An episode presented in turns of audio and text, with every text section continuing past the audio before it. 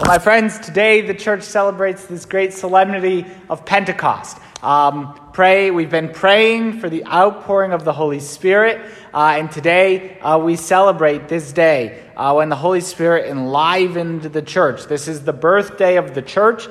This is Pentecost Sunday when the church, now we go out on mission.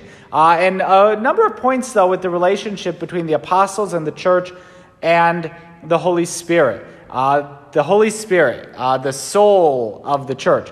What's interesting, and I've always, you pray with the different outpourings of the Holy Spirit in Scripture.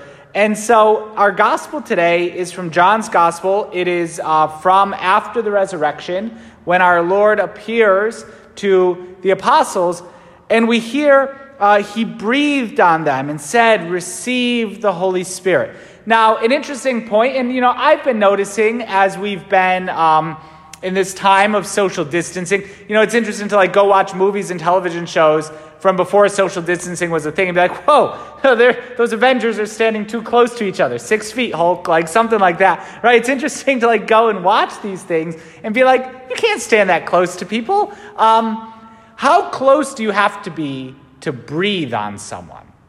Has to be more than, 6 feet is a sneeze and a cough. But to breathe on someone, you got to be super close to them. If you're breathing on me, you're too close, right? I was social distancing before it was popular. That there's something about being close, and that our Lord is close to the apostles, that he breathes on them. The outpouring of the Holy Spirit happens first in intimacy with Christ, in that closeness with our Lord. Our Lord, so close to the apostles, he breathes on them in this moment of quiet intimacy. Receive the Holy Spirit. The relationship, it's not like, I believe in Jesus or I believe in the Holy Spirit, right? It doesn't work like that. It's Christ pours forth the Spirit. He prays for the outpouring of the Spirit to the Father. And then on this Easter Sunday, he breathes on them.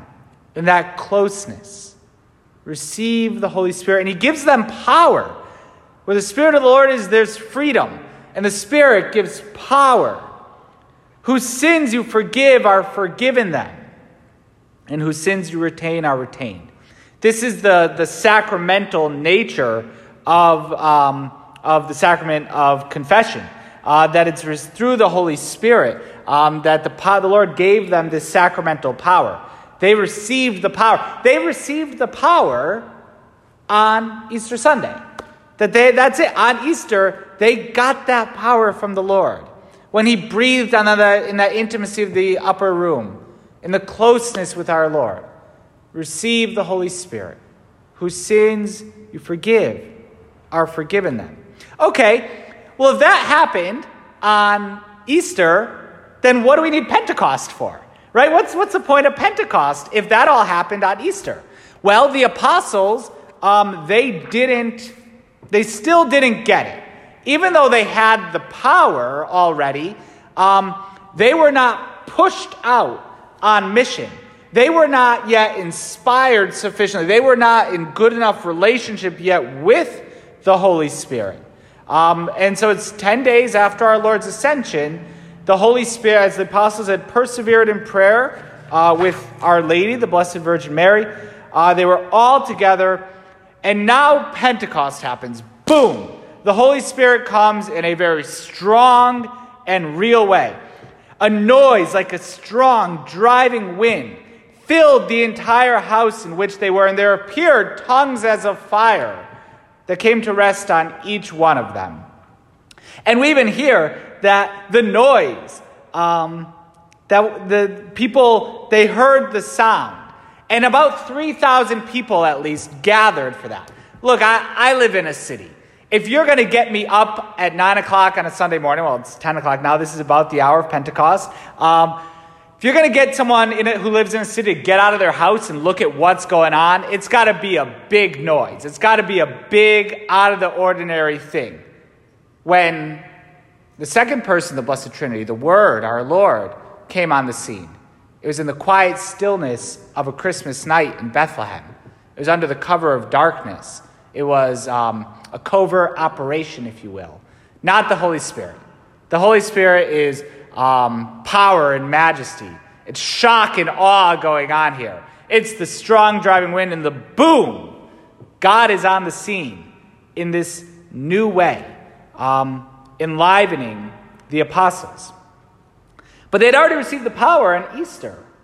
But now it's actualized in them.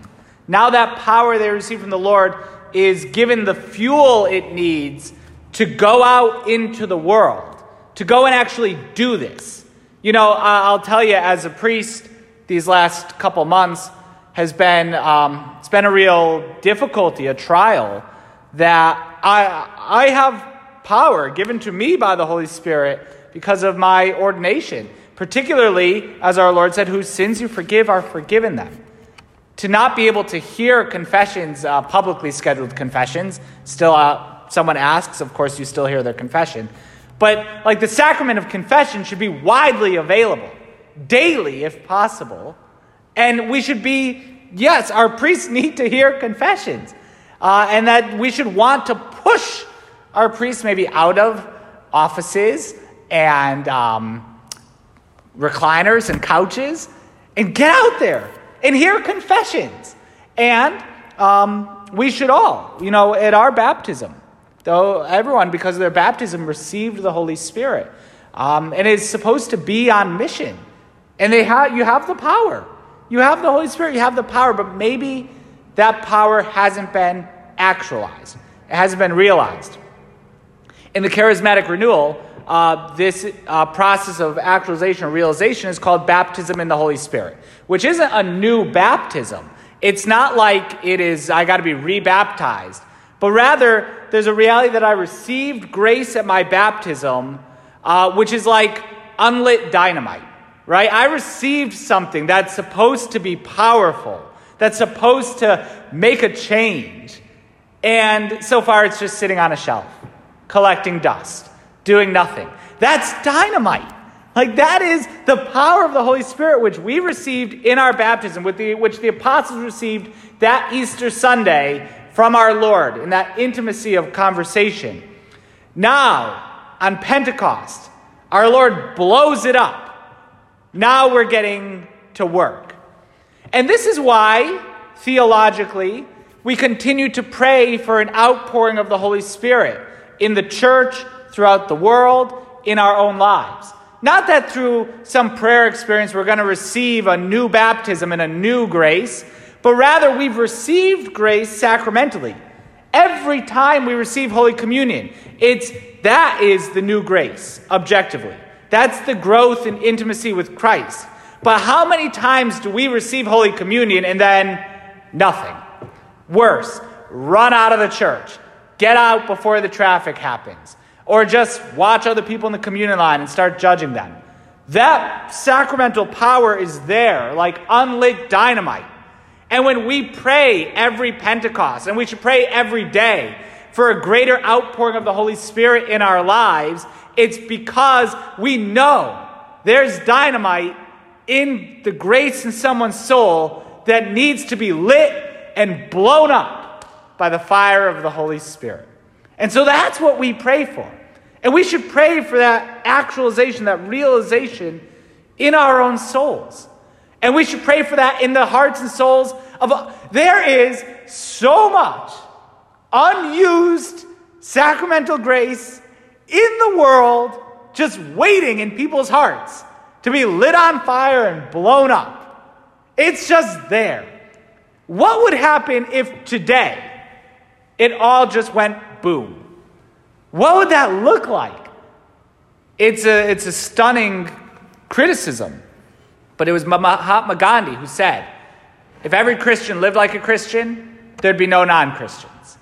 If every one of us was living this grace of baptism, if every priest was living the grace of ordination, and when we want our priests, and I'm very much in need of it every day, to be more active and on fire with the love of God.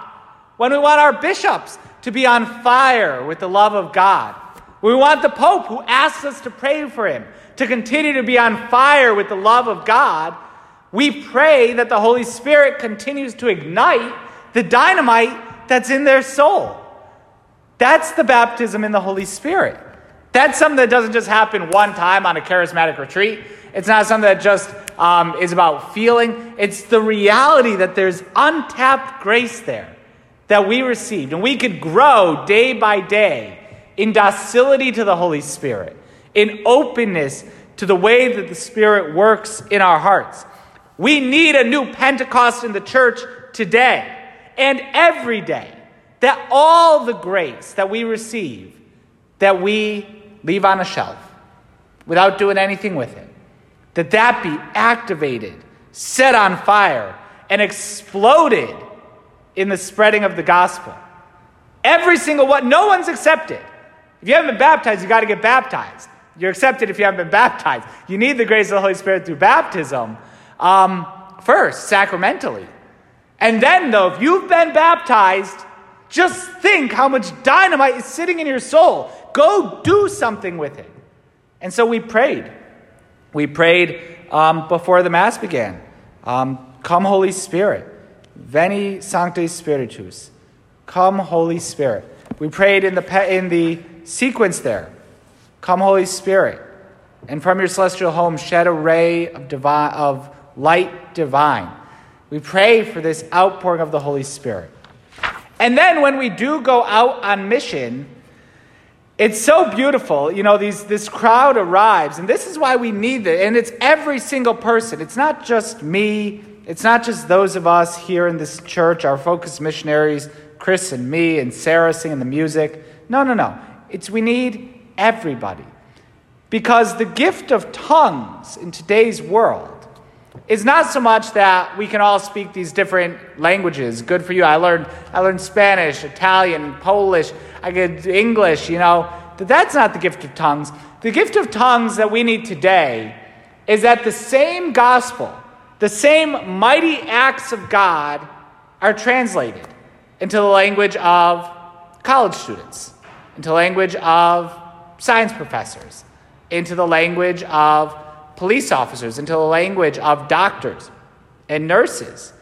That you can speak that gift of tongues by the very language that you speak in your everyday life. How do you explain to people in the midst of your everyday professions, your family, your friends? How do you proclaim to them the mighty acts of God? It's the same gospel.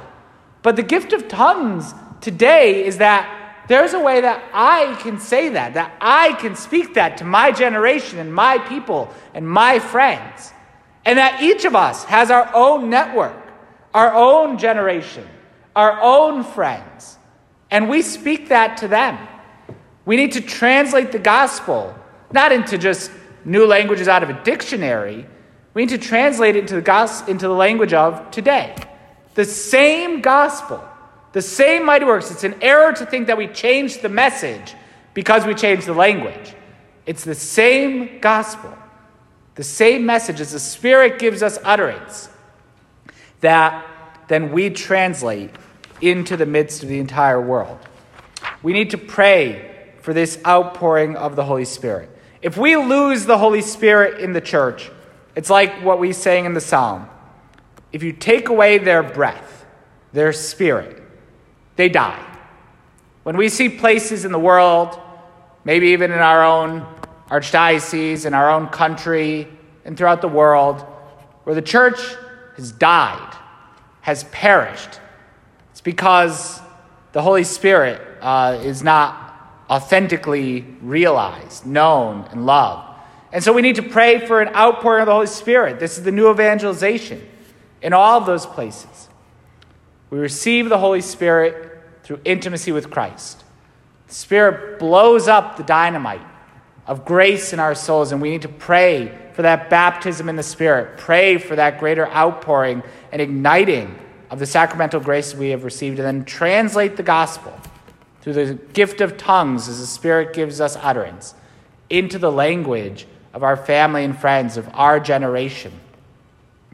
The apostles, as they persevered in prayer for the Holy Spirit, prayed with Our Lady, the Blessed Virgin Mary. And so today we ask our mother, as well as we conclude this month of May in her honor, to pray for us, to be with us and lead us in praying for this outpouring of the Holy Spirit in the church today, so that today, as at Pentecost, the church may go out boldly and proclaim the gospel to all nations.